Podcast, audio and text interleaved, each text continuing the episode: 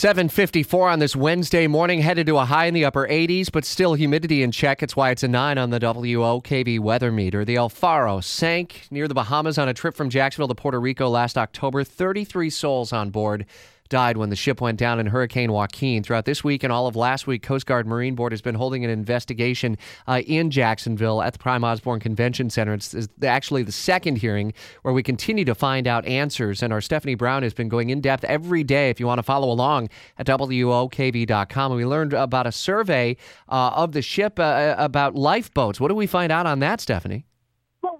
Heard yesterday was from the man who does some of the annual surveys on El Faro under special inspection protocol. He actually works for the American Bureau of Shipping.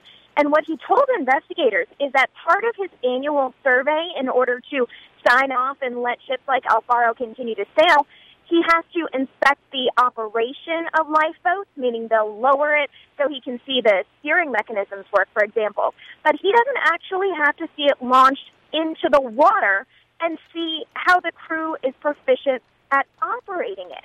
He says that is required to do quarterly, but he only needs to see documentation that the crew did it as opposed to seeing it done himself. And the other interesting thing this surveyor said is the El Faro and her sister ships, El Yunque and El Morro, are actually the only vessels he has ever inspected that have open lifeboats as opposed to enclosed ones.